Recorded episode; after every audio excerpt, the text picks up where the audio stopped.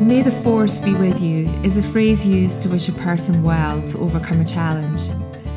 The invitation in this podcast, May the Life Force be with you, is to explore what it means to truly feel alive, to appreciate the physical, emotional, and spiritual connection to our energy, and finally to understand how this impacts who you are and all that you do. May this conversation inspire you to thrive. This episode of May the Life Force Be With You is brought to you by Moment Company and the Moment Pebble. The Moment Pebble is a beautiful, natural stone, light guided breathing device and is a unique gift for someone who needs that gentle reminder to stop and take a break, to take moments throughout their busy day and to practice mindfulness. Just head over to momentcompany.co that's momentcompany.co and enter the code LIFEFORCE at checkout to receive an exclusive 10% podcast discount. Hi. Sorry, I just had a message flash up on my screen telling me something wasn't accessible on my laptop, and I thought, no. here we go again. Because today we are bringing back Elaine to talk to us. Where last time, it's fair to say we had some technical challenges. And then today, part two, we've had an amazing array of technical challenges here. Um, and what is it, Karila, your guides say? So my guides have this thing where they're like, the bigger the resistance, the more transformation, like when there's resistance, it's like they're like it's the arrow going back because you, there's about to be like accelerated transformation, and technical issues are a form of resistance.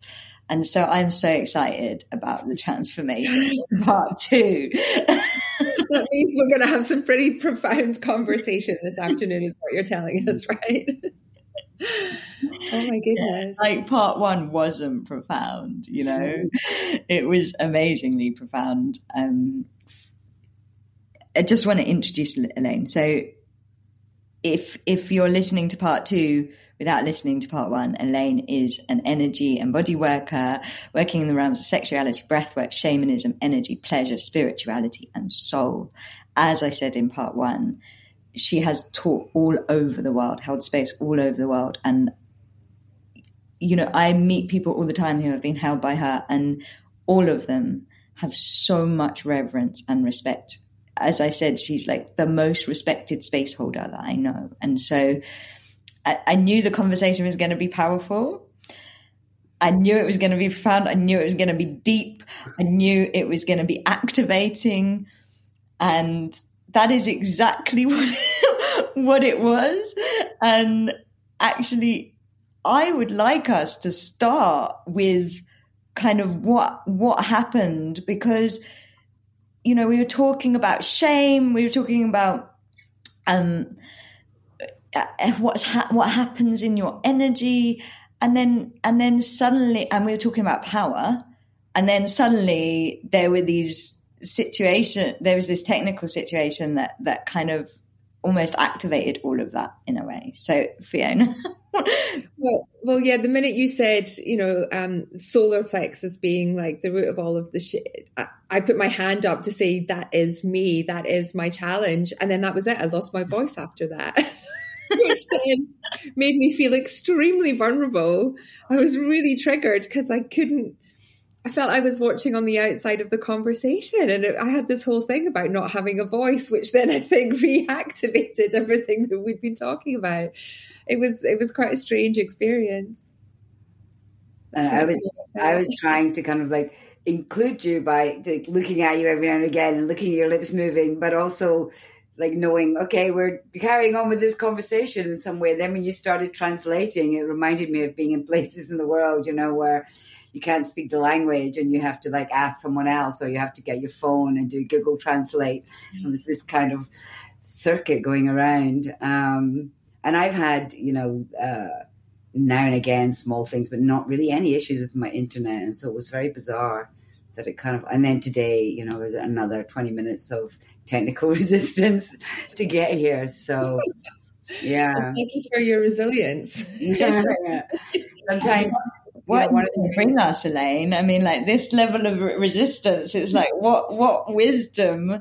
Because you know, when I say it was activating, like the conversation, there were so many things you said, But the thing for me that just you, you said safety is a form of pleasure, and suddenly my whole trauma body went what?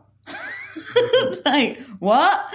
Mm. you know, this thing that has been something that I haven't maybe had very much of when I was younger. It, like it was, it was so huge, and it it, it led to to such a profound few days of re-examining what safety means for me.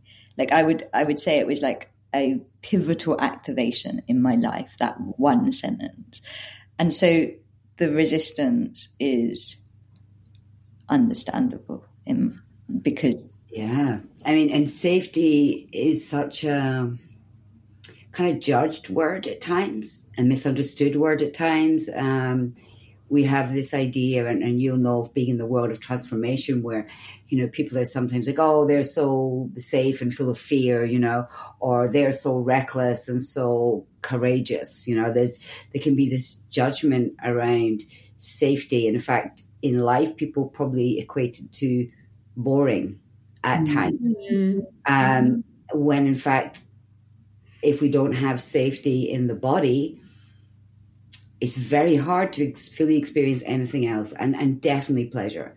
So, the A level model that I work with, pleasure, safety is the first thing we do.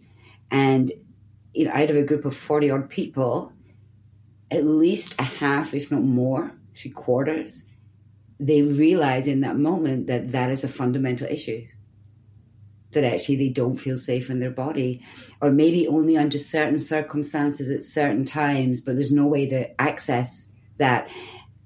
And we spoke a lot about codependency and externalization of pleasure. And so then this comes in there where people are looking around for someone else to make them feel safe. Mm-hmm. And of course, no one can ever do that for us if it, on the inside we, we don't have that in us. So, and it's understandable that we don't have that in us because often we had experiences when we were young that were imprints of not safety. Um, and maybe those were just mild things and mild moments, or maybe those were huge, um, you know, significant life events. So we have this idea that if we're not, if there's not an imminent danger of a tiger in the room, we should feel safe and we can judge ourselves for not feeling safe and we can pretend to others that we are because there's a lot of shame around. I should feel safe because I'm a grown adult and there's no real danger, but but I don't. And this again comes down to programming of the nervous system and our capacity to um, to be in recovery, and and the fact that most people are working almost, you know, half the time, if not more than half the time, on a survival level of adrenaline activation without even realizing it. It's become so normal to be in a bit of a state of hypervigilance. Um, Fiona, can I ask? Because obviously, to me, the solar plexus is connected to safety. Why did you put your hand up in in in episode one when when we talked about power and the solar plexus and, and and safety? What made you do that? That then took away your voice. Uh, so two two reasons. Um, well, actually, two two circumstances that are connected that led me to do that. The first was um, part during my ayahuasca journey. I did a um, a, a, massage session with amazing massage therapist. And and he was like it's just solar plexus. Everything is blocked here. And he was almost like pulling all the bad relationships all the bad kind of thoughts that I'd had around myself and around I guess who I was in each of those kind of circumstances. And oh my gosh it was so painful for about 4 or 5 days after. I couldn't even touch that area. It was so activated. And then just recently like a week or so ago, I had a kinesiology session. And again, it was all in my solar plexus. That was the blockage. That was where I was storing it all in the body.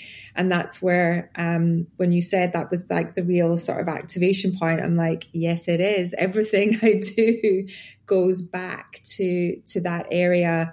Um, and I, I, I can literally feel it. It's like I'm, I'm carrying a ball around of all the kind of mixed up emotions and past thoughts and beliefs that I've been holding on to. And that is the area that I kind of, it gets triggered. would you say that because because I often associate safety with the root, but like as Fiona's speaking, I'm like, ah, maybe mm. it's also in the solar plexus. Mm. It's my my kind of uh, lens, and of course you can look at things through any lens depending on the experience. But my kind of lens is the solar plexus is tender and often unstable because that's where we've been and hit by experiences, which hits our power. So as as experiences come to us and they hit our power, we we take it here. But there's a very strong link between the the solar plexus and the root and the base. So if I'm working with someone around safety, you know, the first thing we go to is generally the base chakra and the connection to the earth and security. It's also money, abundance, many things there. But there seems to be this relationship where it's almost like when the, the, the wounding comes to the solar plexus, it almost like contracts the base up and unstabilizes the base. So it, so to to bring that back into balance, it's usually a, a combination of both, both bringing the root back down and, and regrounding it, and then looking at where is the you know where is this sense of personal power? What do I need to do to recover from that assault, whatever that was, verbal, emotional, um, you know, uh, challenging circumstance in life. I feel like a, a, lot of it as well for me was connected to to one of the things, and it, I think I talked about it when we talked about the ayahuasca, was that I was there to kind of understand or ask the question, like, who am I? Mm. Which I'm, I'm kind of like metamorphosizing out of a old world, corporate world I'm still kind of in it, but I know that I'm on a different path and I'm just not quite sure of the footing of that. And so there's all these different beliefs that are swirling around.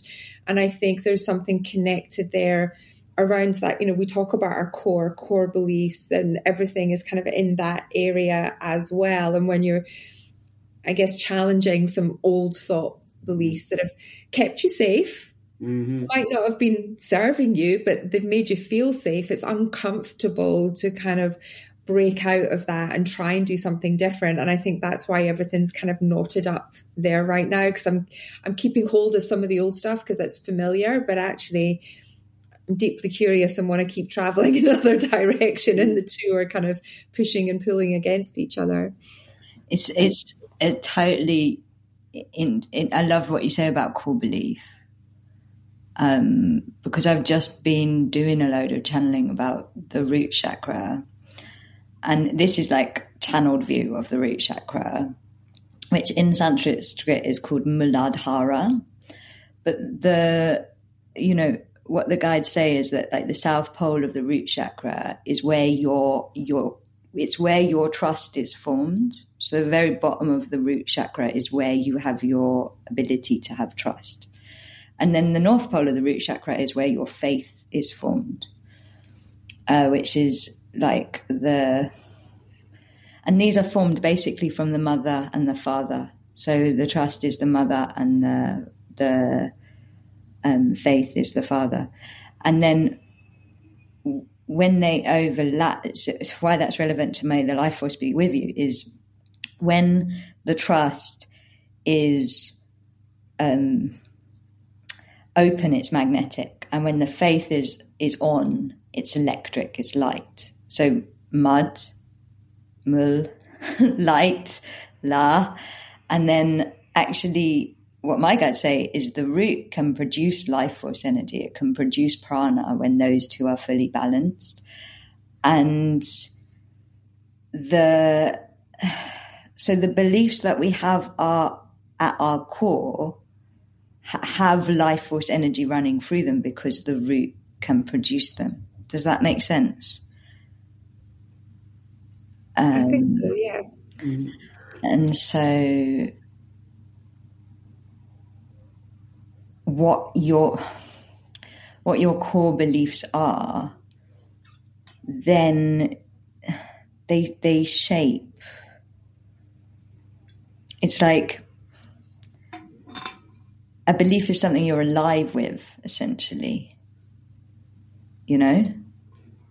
Well, it gives you purpose, it gives mm. you direction, mm. it gives you a sense of self, it gives you, you know, I say in my world, when I'm corporate mindfulness worlds, we we say that it it guides you to what you do, who you hang out with, where you work, what you like, what you eat. You know, it's all driven by um, beliefs, values, experience, and it could be from how you grew up, where you grew up, what your parents did, what your grandparents did, all have an influence on how then you um, the things that you surround yourself, and then that then forms your belief patterns, then form how you actually interact with the world. So that's how I would kind of translate that in in what I do and how we look at how belief patterns kind of work, and then they impact your your belief patterns, then impact your thoughts and feelings which then impact your behavior and actions, which then reinforce your beliefs, and on round the merry-go-round we go. When you said Fiona about the the you know who am I, what came to me was, you know this this for me my experience and my sense when I'm working with other people when I'm feeling the solar plexus is really this place of um, personal will, personal power, and there's like an anchoredness and it's interesting that it sits between the emotions which can be trauma and the heart you know? And so there's mm-hmm. a connection can get very affected by instability underneath or instability above. But when you said who am i? it, it was so um, interesting that for me in, in terms of you know and everyone has different views on the chakra system but for me the who who am i is throat and then you lost your voice Yeah. so these two for me are very connected. Yeah. My throat is yeah. And so it's like the, this thing of here, like, and who am I? And then the the, the piece that actually is the thing of the expression of who I am, kind of went. But you reminded me of an experience I had many years ago. One of the first sessions when I was in my life transitioning from being, you know, 20 years working in clinical practice to um, changing my entire life. And everyone told me I was crazy. I was having a midlife crisis. You know that I was in grief and and I, I this was early on when I first learned the process of like aspecting, which is kind of like a gestalt process where some people call it the third chair. But you know, when you have an aspect of you on the pillow and you do a dialogue and you move between, mm-hmm. very powerful. And the way that I've always done it, we combine it with emotional movement of the body, which I feel makes it much, much better. Can you just explain that for anybody that doesn't, that is going, what do you mean, an aspect of you on yeah. essentially, there's a process for dealing with conflict or confusion within yourself or within yourself and someone else that um, sometimes is called voice dialogue, sometimes is called aspecting. It relates to a gestalt pr- process in, in the psychology world. Sometimes people call it the third chair, mm-hmm. where you have someone in terms of the sort of shamanic way of working with this is actually to combine it with actually intending to channel in this this other aspect um, um, or call in this other person or this thing in your life and you, you you sit on one side as yourself and you speak and share. And then you move to the other side. You receive the words of the other person or the part of you. You process that and then you respond. And this can be a real way to look at confusion conflict. I see it when i do it as beyond the mental teasing out of my own mind. I actually believe that i call the other being in and often what i hear them say is not what I expect them to say. And that for me gives it a chance of being like very authentic. Um, because I'm surprised rather than my story of how I think this conversation is going to go. Um, so it's a process that I've used for years in my personal life to examine parts of myself. And you I always say at the time of transition. So you yeah. said as you were moving out of this very scientific mainstream background into what is a very, am I allowed to say, esoteric way of working? I don't mind what you call energy, space holding, yeah, yeah, the, the work that you're doing, temple work.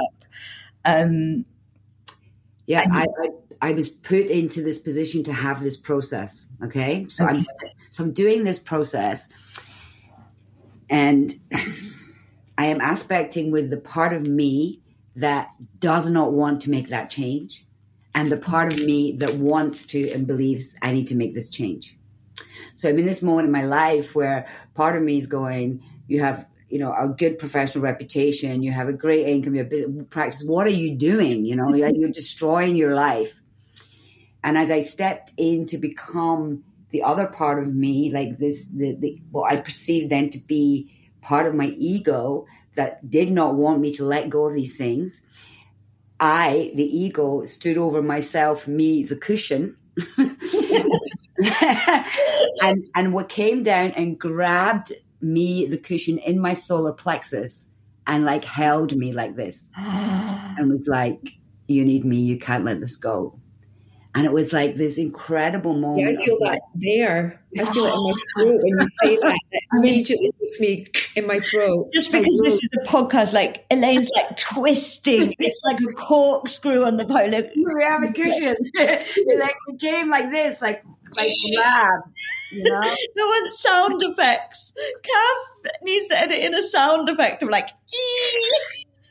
and, and in that moment, the, the witness in me kind of managed to zoom out and, and, and look at these two parts of myself and see this part of myself that was like trying to control and was in fear and was trying to like over dominate the part of me that was deciding hey i need to break free and change my life mm-hmm. um, so when you when you said this about the solar plexus and being in this part of your life i just this image mm-hmm. came to me but it really helped me to understand and have less fear have a mm-hmm. little more compassion give a voice to that part of me and that's where aspecting or processes like that can be useful because you can listen and say, hey, what do you need? You know, rather than just, I'm doing it. No, you're not. Yes, I am. No, you're not. It's like, mm-hmm. okay, to that part of me that was trying to protect me from making what could have been a big mistake, and everyone was telling me was a big mistake,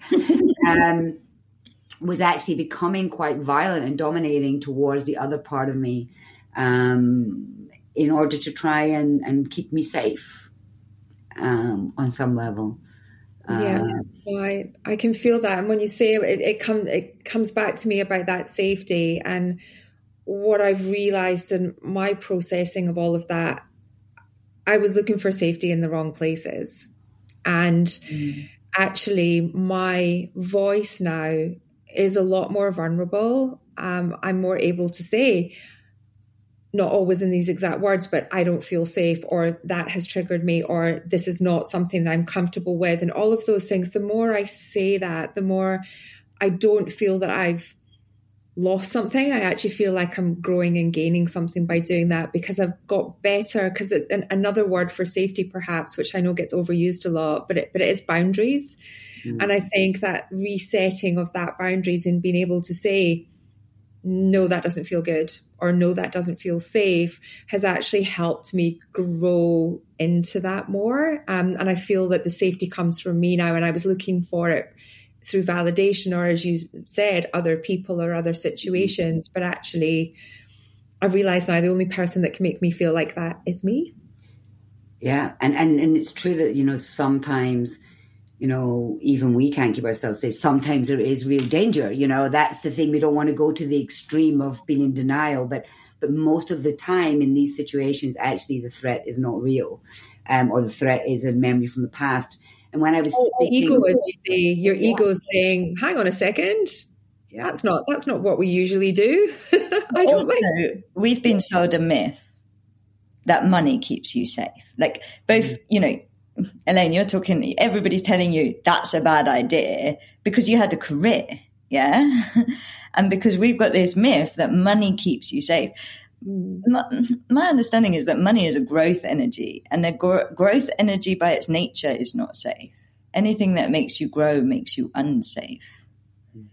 And so we're living on this myth that money's safe, you know? And I think a lot of people get that twist or that like don't break out, don't don't don't listen to this part of you that's next.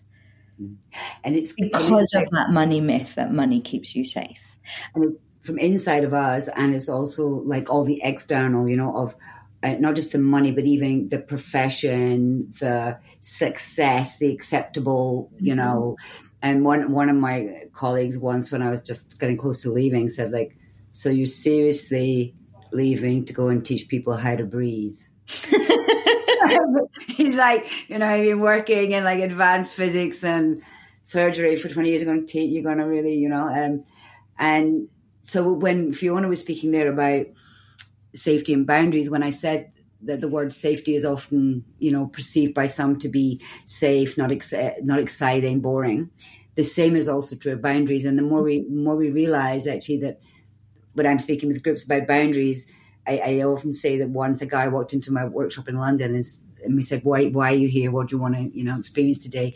And he said, "I want to lose all my boundaries." You know, like that was some way of like you know creating freedom. Um, and I said to him, like, mm-hmm. oh, you don't think you really want to do that, you know?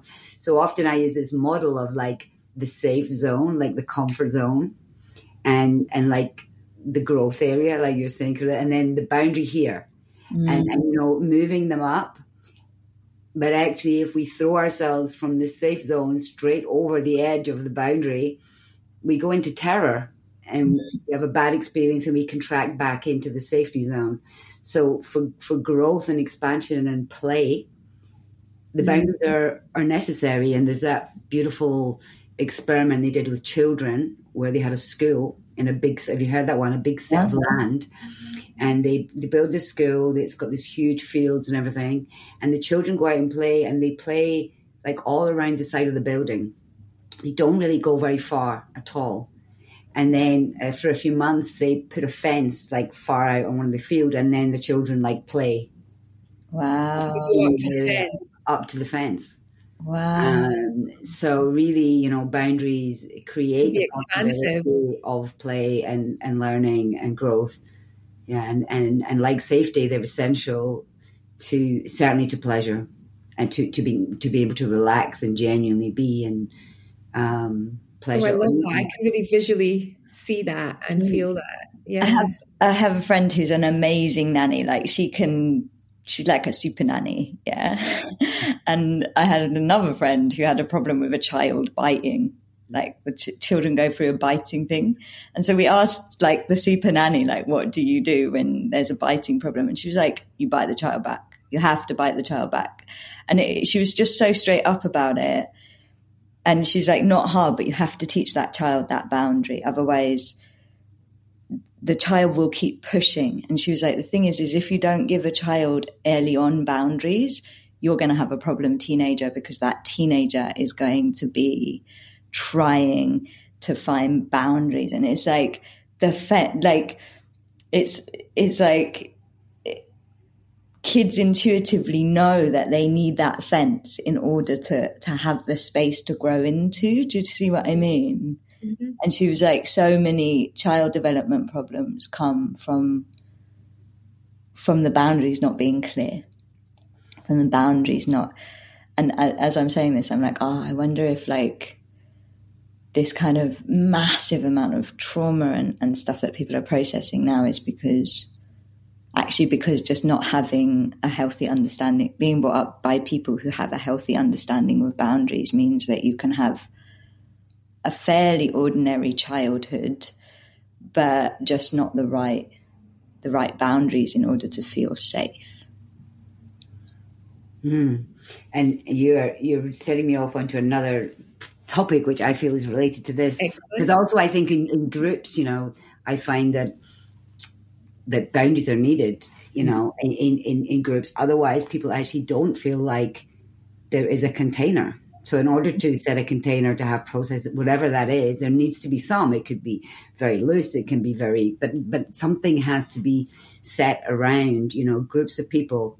But you you you remind me of this this other thing that I often find people dancing with as hum, individuals, and as um, uh, in society or in relation to others, which is this balance of uh, sovereignty and, and being a sovereign being and the rebellion, the rebel, which is a distortion actually of sovereignty, because in its form of the rebel, which is what that child is doing in some ways, is is not true sovereignty.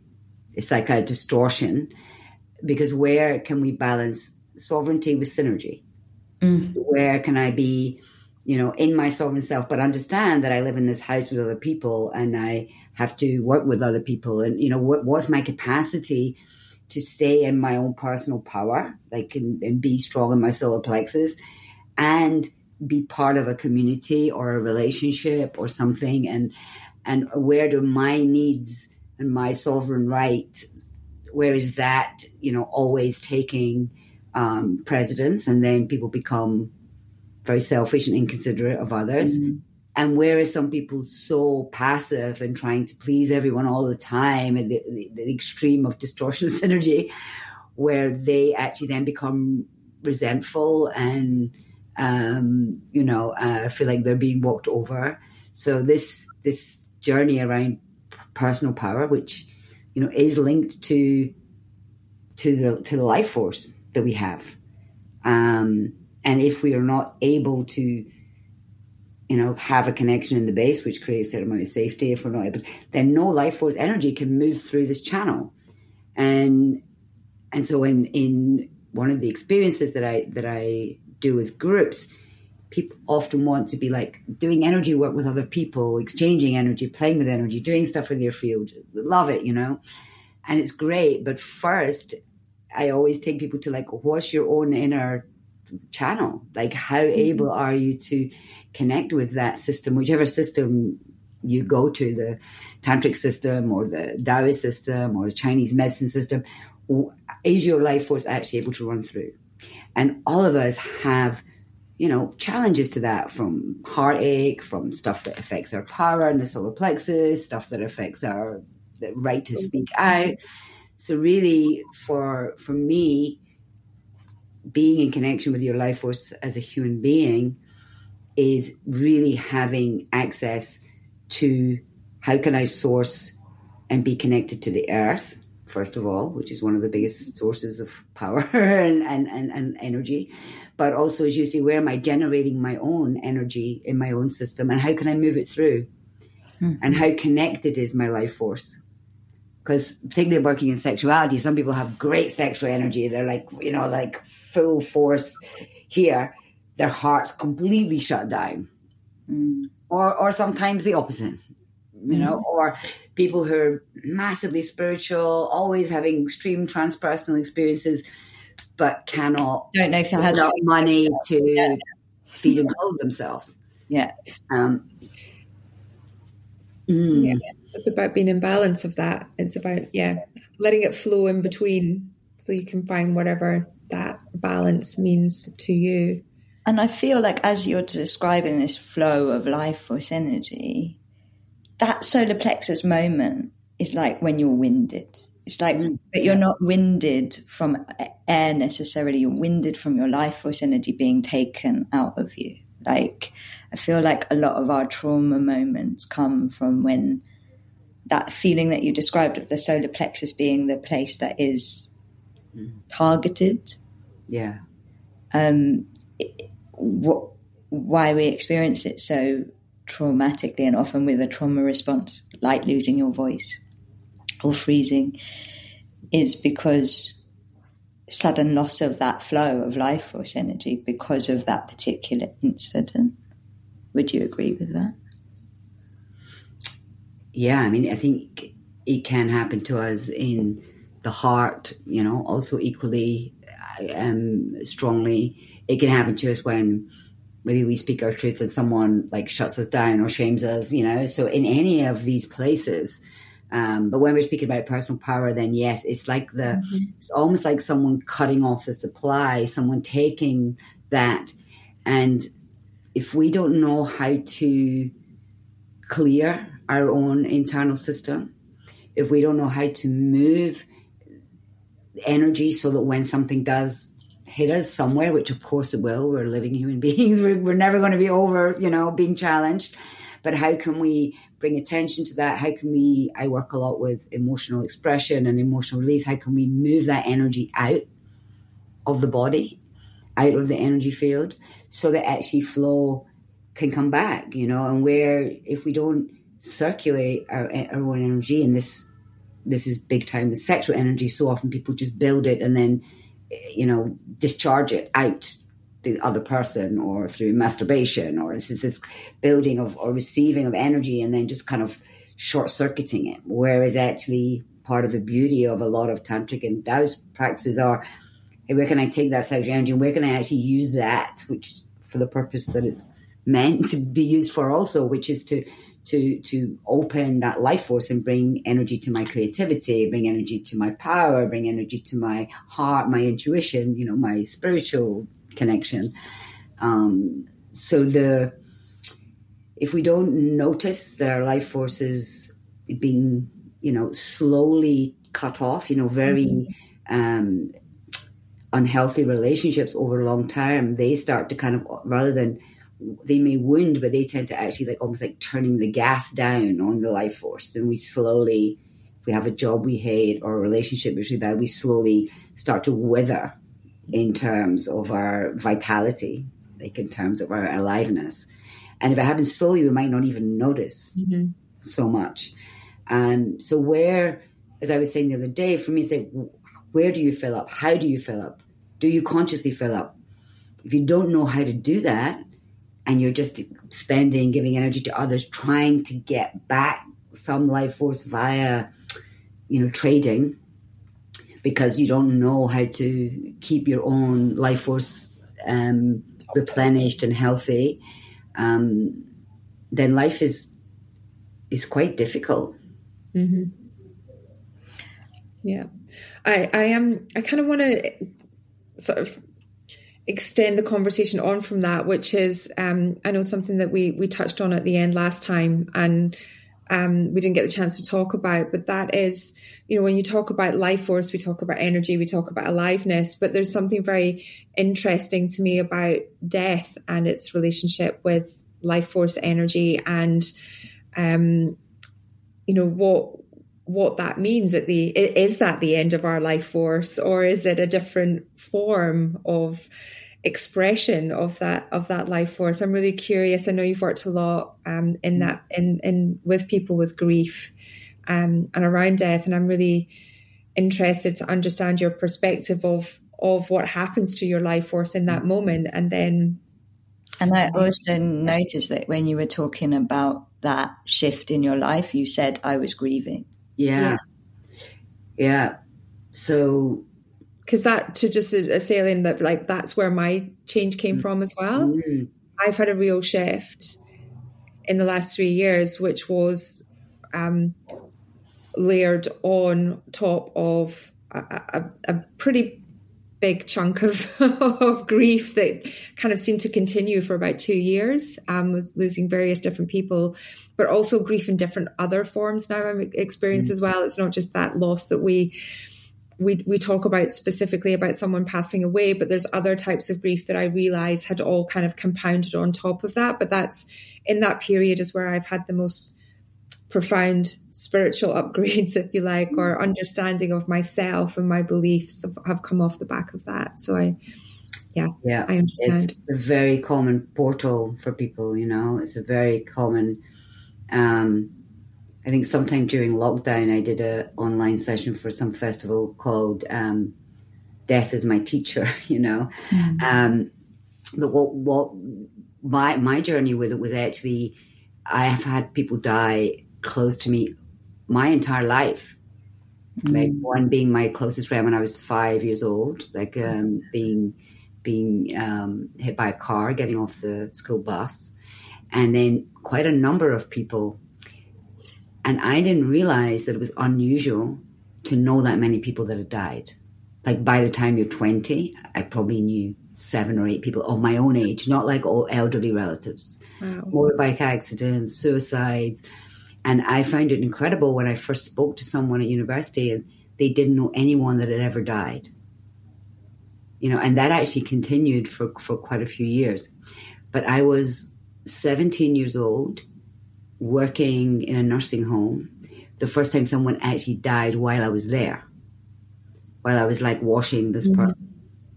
And they started making this sound, and, they, and, I, and I just suddenly was like, okay, this is, you know, and that moment of um, of seeing like one minute this person's alive and the next minute the life force has gone out of them, and I had a sense of feeling like the body stopped, the heart stopped, the functions, and then I had a sense of this energetic, whatever you want to call it, you know, part of this being. It was very slow, and in those years, because I worked in an elderly care home with a lot of people who were dying, there was a sense that sometimes it took some hours, sometimes I think it took longer, like this transition of, of these these parts. So I had a very like early on imprint into the fact that wow, you know, our time is limited. We do die. And it could have made me very afraid of life but it didn't. Fortunately, it made me very keen to live. it made me very aware that that you know life is precious and it's not forever.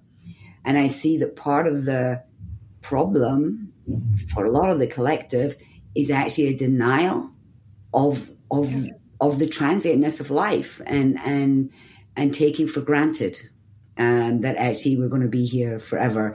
And collectively, we hide death. You know, particularly in mm-hmm. Western society Whereas in some places in the world, it's much more open, the grief is much more open, the bodies are much more open.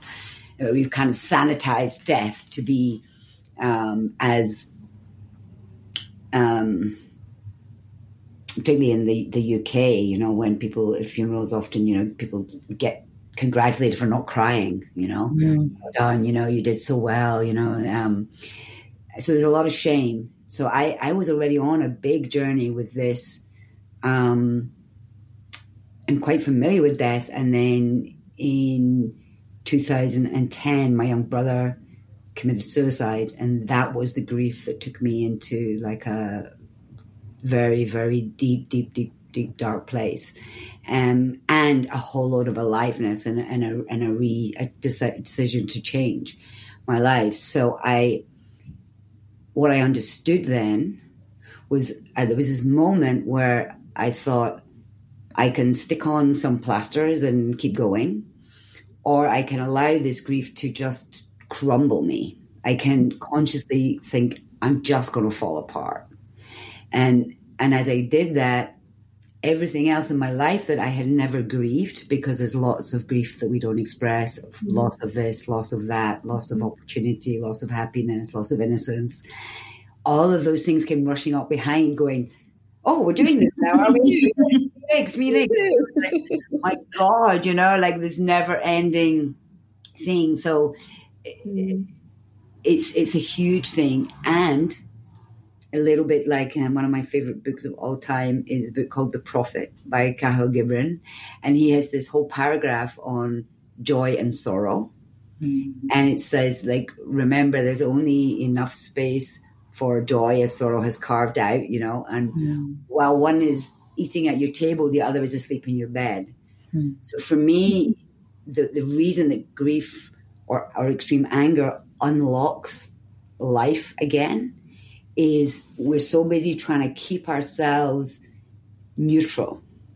Mm. We're trying to busy trying to keep ourselves um, balanced, reasonable, not too emotional, not too angry, not too sad.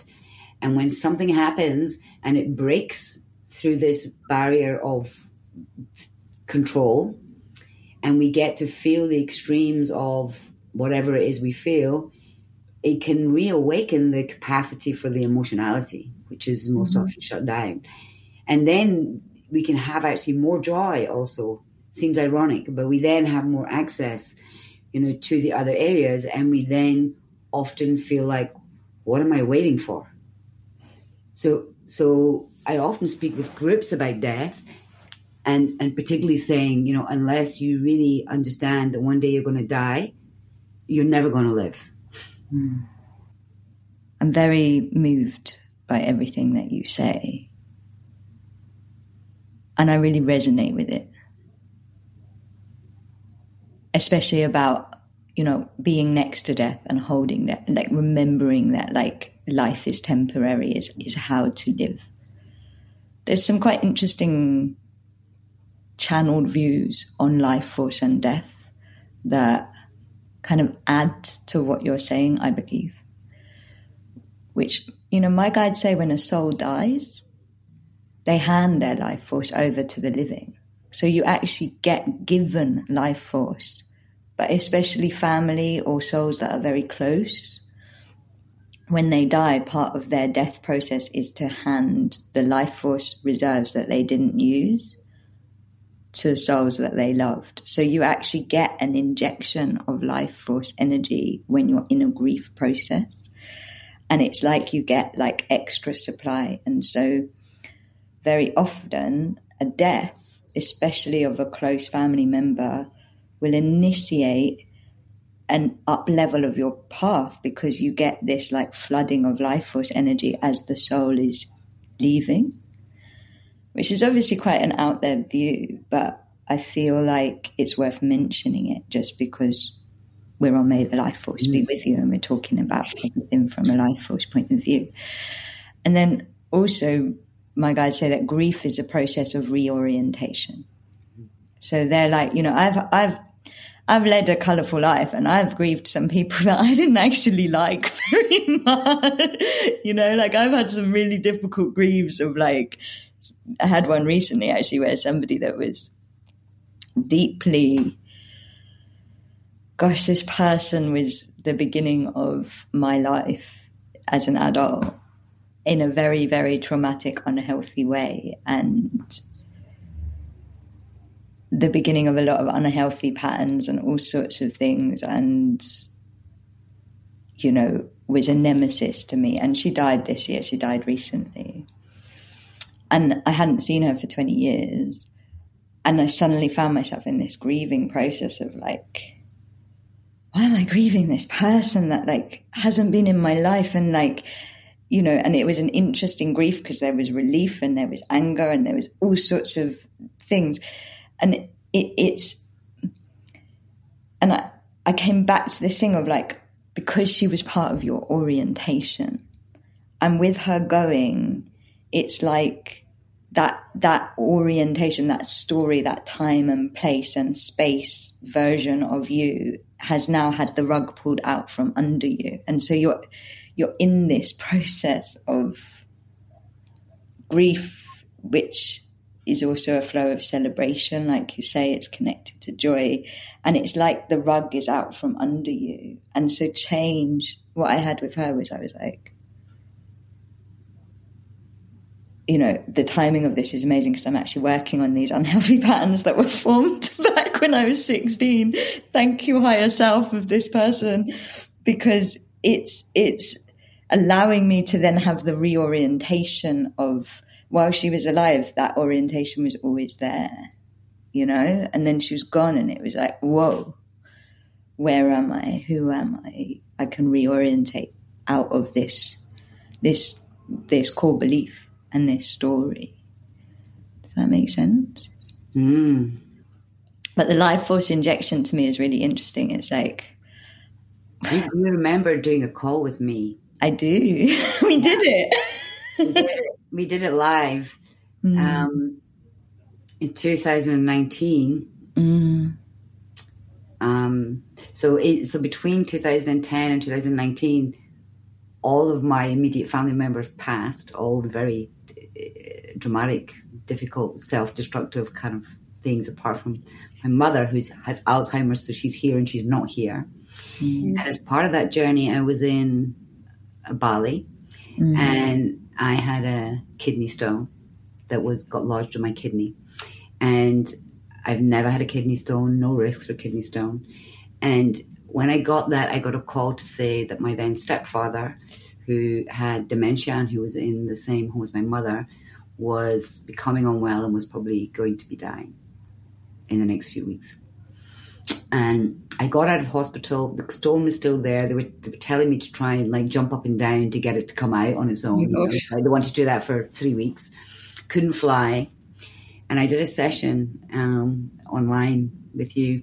Yeah, and um, we connected with his soul. we connected with stuff around the lineage of, you know, because uh, two years before that, his daughter, my stepsister, died, and his son was heading the same way at that time. Mm-hmm. And I remember doing the session with you, and there was this thing where he was almost offering me this part of his life force.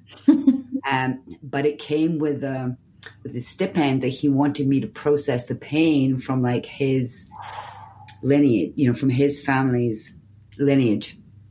And I remember we were online for I don't know two or three hours or something. Yeah, it was a um, profound session. And when I came off that call, 15 minutes later, I got a message to say he'd passed. They thought he was going to live maybe a couple of weeks.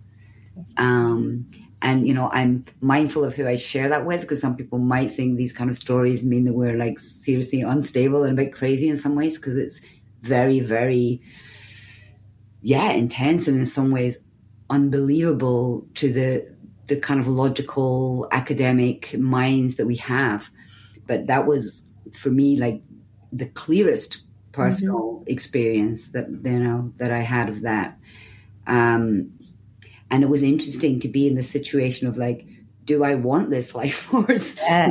If it comes with that, with that caveat, you yeah. know, um, and and is it one thing just to process and feel those things that you haven't felt or that were not felt? Maybe I maybe I'm a yes to that. If it means in any way me taking any of that on or holding into or taking that into my life, then then I'm a no to that. Um, but that was that was like the, one of the most incredible. And it took me a few weeks. I had to go in and have surgery eventually to get this this this stone moved. But he's the only person in my family that has ever had a kidney stone, and I'm not biologically related to him, and yet I had a kidney stone. It's, that is no, I mean, the magic of death. You know, like I trust and believe all of that. I really do. I do. And it feels like it's so important to on to have in the conversation that maybe life force, maybe I'm not going to say scientifically, but certainly energetically, I have had an experience. You've had an experience. I'd love to hear your experience, Fiona, that maybe life force can be inherited. In which case, there needs to be some kind of hygiene ceremony way. Otherwise, what are you inheriting? you know, like like you so wisely say, Elaine, do you actually want this life force that is being generously given, and or do you want to filter it? Do you want to work with like? Do you want to go on some sort of ceremonial grief process? Because if life force is inherited, it's really a problem that we're not talking about that in society. And and there's there's also this piece which I became aware of in all of their deaths actually was but was particularly strong with my my brother and my stepsister because I was particularly close to them was like feeling a sense of as because they had quite you know untimely and and and difficult deaths the the time or their transition out from like m- my understanding of their soul and their body and their their essence in the transition was was very difficult and painful and scary for them. So there was a number of days where I felt like I was mainly meditating, sitting with them, feeling. And again, my more scientific friends would probably call me crazy, but in some holding and helping of them, um, witnessing of them to allow them to cross over particularly I remember my stepsister, I had this sense that there was so much fear in her and so much lack of trust because uh, in life, a lot her trust had been broken. So this thing of like trusting to just let go into going on to wherever her essence was, was traveling on to, um, I created like almost like a, almost like a freeze of this part. So physically she had died but like for those two or three days when I was in connection with the energetic of her and her being, was like she'd almost gone into like this, like a traumatic freeze um, because of lack of trust to let go and feel safe to, you know. It's a lack of safety. Mm. We've come full circle. Mm. Fiona, I'd love to hear about your, like, we've both just shared about mm. death and path. And I know that, like, you've been through massive grief do you resonate? Well, yeah, I've gone from the solar plexus to the throat chakra to very much my heart now. Like my heart is just aching, like listening, listening to, to, to all of that. I, I, I don't really know what I would, I would add specifically other than, um, maybe a couple of things. And, and that is when I find out that my, my dad, when we found out my dad was terminally ill, it was just before lockdown and we had a choice goes into a hospice or and we never see him again or we'll bring him home and we'll we'll look after him together. And so that's what my sister my mum and i decided we'd do but we never told my dad he was ill. We let him believe he was coming home because he was getting better. We forbid any carers the doctors for telling him because he had a real fear of death. And there was just certain things he just never talked about and and he just never wanted to accept it. He never wanted to talk about it so we thought it'll just put him into a spiral of fear and he'll be anxious and that will make him unwell. So we'll just not tell him and we'll just create this lovely environment. Thank you very much, COVID, where we can all be together in the same house for the first time in 27 years. And he would just look at us at three o'clock in the morning when we were up you know, as he's wandering around the house. And he'd say, What are you doing here? And we'd just blame it on Nicola Sturgeon not letting us leave the country. So it was this beautiful place of safety that, you know, he had all these girls around him. Then he was given three weeks and he actually was with us for seven months. And it was an amazing experience of having that. There's no other time in our lives that an environment like that could have been created where we all just had to be there together.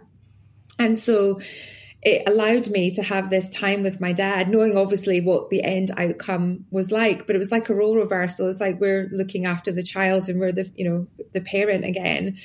Um, but what's really interesting is I got to experience that whole death process you know um, and, and it is a process in the same way we come out we you know if we're lucky enough to go peacefully and not suddenly and you see how your body changes and your mind changes and he would talk a lot about his childhood. He talked a lot about his father his mother and experiences about going playing football and all this kind of stuff like he was a child again. Um, and there's a couple of things i'll just touch on but there's um, that I'll come back to on that and my belief about what happened when he passed. But um, he was talking about his dad one day, and his dad passed when he was 19, so I'd never met him. And it was three o'clock in the morning because he loved to get up throughout the night. I'm sitting there going, please just go back to bed. And he was talking about his dad. And then all of a sudden, he, my dad just looked down at where he was sitting and he had the shock on his face and he, he picked up this piece of paper which i'd never seen in my entire life before and it was a luggage tag that had his dad's name and the old address where he lived as a boy and and he looked at me completely shocked and he's like where did this come from and i had goosebumps everywhere going I have no idea where that came from, but that is my grandfather's name, and that's the house he used to live in Baillieston. And I have no idea how those two things came together, but we both just looked at each other and went, oh my gosh, and had this like moment together. Knowing my dad, he was probably playing with me, and even in his crazy time, he'd probably planted it there two days later to play that joke on me. But I, I was like, wow, show me a sign or sign. But what I realized as I watched my dad talk more and more about his childhood and calling his mum and dad is that when he passed, I believe that wherever he went, wherever his soul went, to whoever he was calling on, he appears to them in that form. So he's my dad to me. He's my mum's young husband. He's the eight year old boy to his parents. You are and you appear to those that you love in however the memory is that they hold of you. And so he's not passing on in the same way that I think he is as the physical body now. He's the embodiment of whatever that joyful time and that connection time with was all the with all the people that were important to him, and that's that's what I got a sense of as as I was there. And other than just to be absolutely profoundly grateful, which sounds a really crazy thing to say, to have the privilege to be with someone as they pass it, it's like it changes your life forever and gives you a completely different perspective, or it did for me, a completely different perspective on absolutely everything. To have that utter privilege to be with someone, and um, because I know from two of my cousins that passed same year as my dad, we didn't have that. They went really suddenly and unexpectedly, and there was no one with them. And I think there is a different type of relationship you have with that person after they go because of the nature of that death and if you were there with them. And I know, Elaine, you said that there was a big difference of that first time you were with someone and how and how that felt. So that's just my sorry, it was just rambling. I didn't really know where rambling. I, I, I love, that's, I that's love the things. You know, I, I could talk for days on on the other things because what one other quick little thing. It wasn't a kidney stone, but a week after my dad, well, a week after I'd moved back down to England after he passed, I kind of got playful and I was like, come on then, dad, show me a sign. Come on then. I'm, I'm into all this stuff now. And I was walking down a street in Hove. I never walked down. And I looked in this window about 10 seconds after I'd said that. And there were these two yellow love hearts in the window. One said dad and the other said Alex, which is my dad's name. And I was like, okay. Thanks for the sign, dad. and I was just, so I look for, I look for the magic now in the day and I'm curious for the magic. And I think that's one of the things that it, it, it it's taught me to be a little bit more playful, a little bit light-hearted, um, and not, yeah, not look for the fear and the grief which I used to. I love that you said that um, of everything you said, but like literally, I was bringing through some guidance yesterday. Somebody asked about mediumship on uh, my course in channeling, and what was coming through is that mediumship is when you connect to the realm where the personality of the self goes. and so you connect to the, the spirit in personality form rather than in a different form.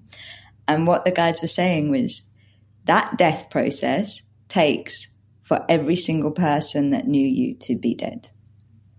Because only then are you are you able to transcend that level. So do you mean like when I saw my dad as all the different versions? Yeah, yeah, yeah. yeah. So like like what they were saying is like the personality self stays in that realm, processing, karmaing, sorting out, realigning until there is nobody left that remembers who you were when you were alive. There is no actual physical memory left. That's the time. So if you think you're completely and so it's kind of like what you just said. It's like the memories keep that person, that personality there in that realm. Right.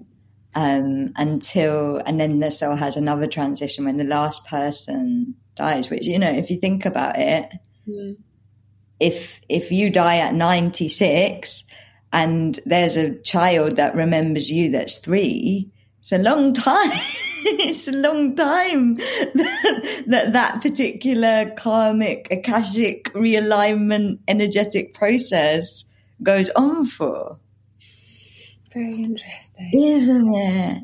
And when you were saying, if you want about you know, you look for the play and the fun. One one thing I think that's that I always try and remember, and I always try and say to people, for those who are not aware or who've forgotten, is like at any one moment, everything is available to us.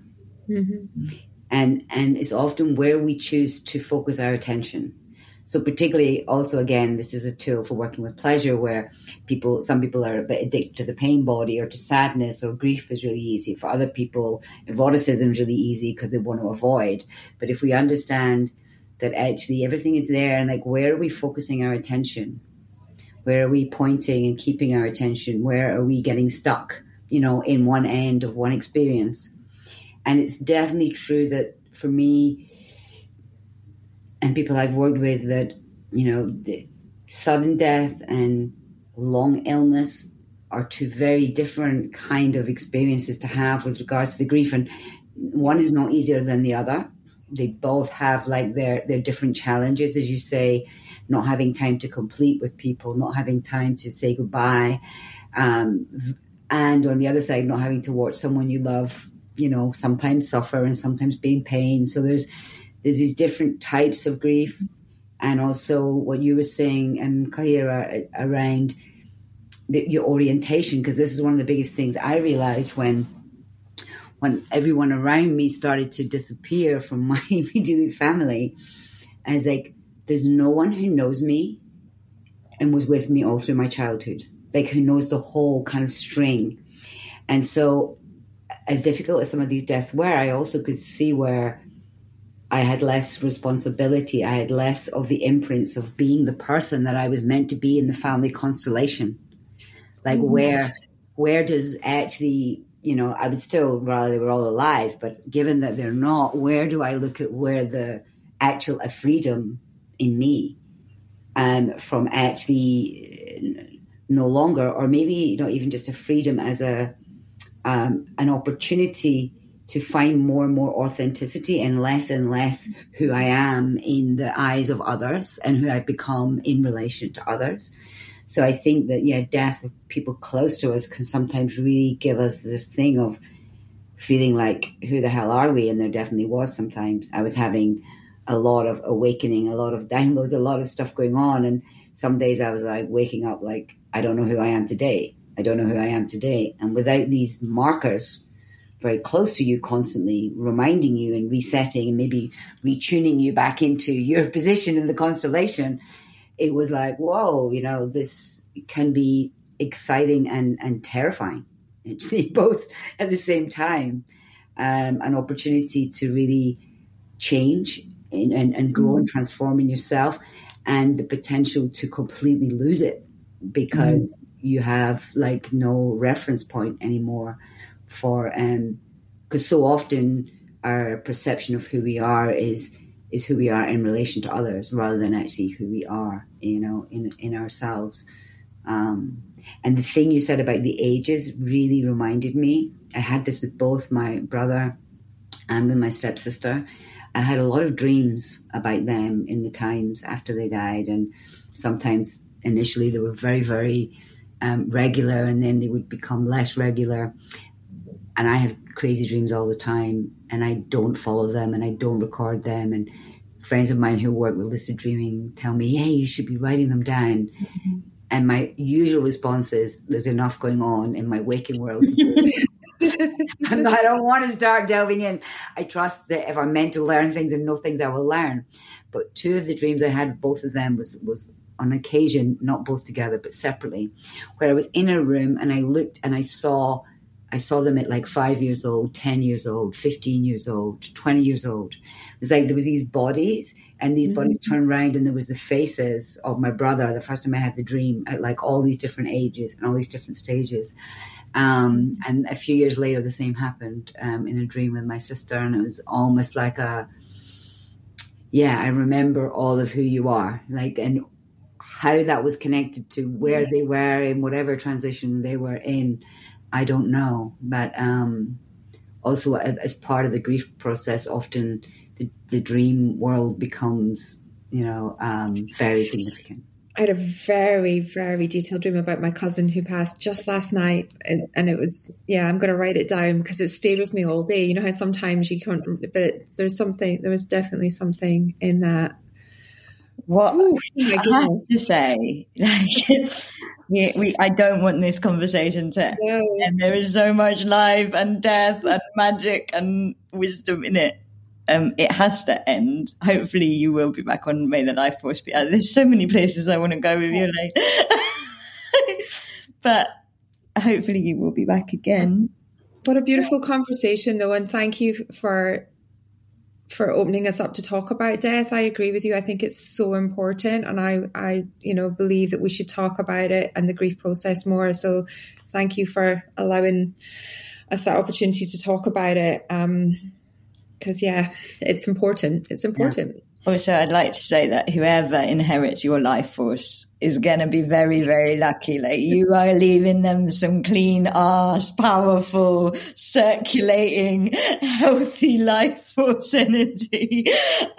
um, and so, and I, I, I feel like, yeah, it, this conversation has slightly inspired this thing in me I'm like, oh, I actually, you know, matters to caretake of it for your next generations as well. And, um, I, I feel like the work you do helps so many people leave better life force energy for the next generations. And the last thing I want to say, because I was going to say and then we'll complete. Another thing I think is super important is to actually, um, for those who recognize and who want to, obviously, um, is to practice uh, conscious shamanic death, to mm. practice conscious ritual death processes mm-hmm. um, to go into those to go because because actually I've had so much of my growth, death, learning, unlearning, evolution has has has been due to processes of those types of deaths because in those types of deaths we can have the chance while we're still alive to let those things die and so some people may use plant medicines to do that. Some people may use breath work. Some people may use rebirthing. But really if you can get into a practice there's one statement someone made wasn't it somewhere about dying every day you know? But with that kind of idea if, if this mm. was my last day or if i and and you can you can change a lot with conscious ritual um, death processes. And if people are interested in death, there's an amazing um, network um, called the Death Cafe, which mm. you know, yeah. yeah. which I often I have a few friends of mine that are um, holders of those cafes, and also now I've met a few death doulas. Yeah, and is another area, you know, of, of mm-hmm. things around death. That a friend who's a death doula. She's very special. She helped yeah. me a lot through my grieving process. Mm yeah so it is it is becoming more to our consciousness and and as we say that i feel like there's a there's many reasons for why we have that relationship and just sitting with you know all the death that's happening unconsciously and it's almost like because so much unnecessary it's very sad death is happening all over our television screens all over the world around us it's like shutting us down to actually coming back to like mm-hmm. our own mortality. Um, mm-hmm. So it's like where the, for me, the the the, co- the collective shadow. It's the same with all the kind of sex offenses and the pedophile things, mm-hmm. whereby if we're not as individuals processing and owning the parts that we need to process in our own shadows, then the collective starts to express in extreme violence or extreme forms of unhealthy patterns, and that's another kind of shamanic perspective of looking at. I um, would love, I would love to talk if you were brave enough to talk shadow and the di- the deep collective shadow on May the Life Force with, with you at some point. Because like I I agree and it's it's the conversation that that the collective to bring it right back to the beginning especially when it comes to kind of the big things like death and, and pedophilia and stuff like that, the collective does that voiceless uh, solar plexus freeze response that we were speaking about at the beginning of what this incredible mountain of a conversation is. and so um, I, I'm going to ask you to come back, not in the same week, but, but like, just keep talking to like Thank you. Though. Wow. Yes, thank you, Elaine. Thank You're you so amazing. Much. And we're so grateful. And, and um, my life force is definitely topped up. Thank you. I'm so glad we were able to actually hear you and thank you for sharing everything you shared. Yeah, thank Likewise. you both. I'm so glad that I happened to yeah have time this week to talk to you twice. And I look Amazing. forward to yeah, I look forward to having them and sharing them because I'm sure there's a lot of people who yeah could do with plugging into your podcast. Thank you so much. May and, the uh, life force be with mm-hmm. you and the people that are going to inherit it from you.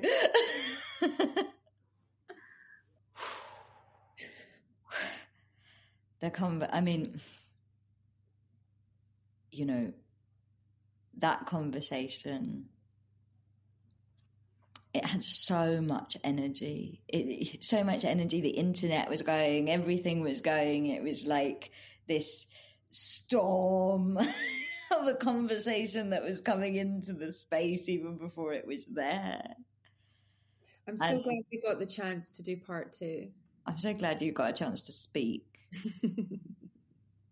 And thank you because you were so vulnerable you know like throughout that whole conversation, I was like, wow, Fiona is in the power of her vulnerability from the beginning because, like, we were challenging you, we are talking about your solar plexus, your voice being taken. Then you're talking about like grief and your you, the last days with your dad. I mean, it, it was just, yeah.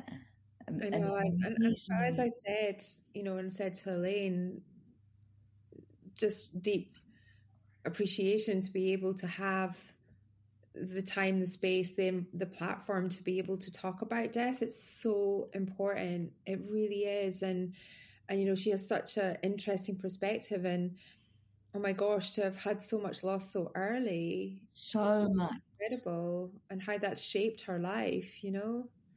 So much. And then you know to be able to you know she also shared so vulnerably about you know she even said i don't normally speak about this because of and i was like well now you do and, like to be sharing that amazing, amazing uh, process that she went through with um, the death of her stepfather and mm. the kid, like it was just like mm. you know such such a, a profound profound conversation that really went to the edge of life and went into the afterworld and then came back to power and then came to sexual energy and came to you know how it how, there was so much early on in that conversation as well because it was long but like everything she was saying about um you know how the solar plexus gets activated into I'm feeling it in my throat chakra again. I'm, I'm, feeling that conversation all places that I was feeling it before. We get act, we get we get re-triggered, we get activated. Do you know what I loved as well? And gosh, it's a whole other conversation, but is the conscious shamanic death? Yeah, that she mentioned. So, you know, that's not a phrase I'm familiar with, but the principle of it I completely understand, which is throughout your life and circumstances and we all change. Gosh if we stayed the same from the day we were born we'd be pretty bloody weird. So of course we change and we evolve. But that letting go and releasing and grieving certain parts of your life and that you know that sense of loss but but having ceremony mm. and acceptance to that is so important so that when you move forward you're not dragging all of this other stuff with you all the time it's it's something I'd like to explore. Maybe I, I know people that can help you do that. we can we can sort you out. Um, yes, let's let's have another conversation about that. oh no, I'd love to. I also love the the when she was talking about boundaries and how your safety needs edge, but then needs a boundary and then needs the fence, and like how your play and you know your grief is carving out space for your joy. It was just like, you know, deliciously expansive and yet so as Elaine is, so practical, so making these kind of big concepts something that actually she's lived it. That's that's yeah, why right? she's experienced she she uh, you know comes from that scientific science base into the mystic world and the magic and and so it's very relatable and it's very authentic because it comes from her experience and journey. Loved it. Oh my goodness me. Well another beautiful conversation that we never know where it's going to go. So um, wow. I hope everybody has enjoyed it and um, we'll catch you soon. May the life force be with you. We hope this conversation has topped up your life force energy. If it has, then please help us spread the life force. Like, share, subscribe, all of that. and may the life force be with all of us.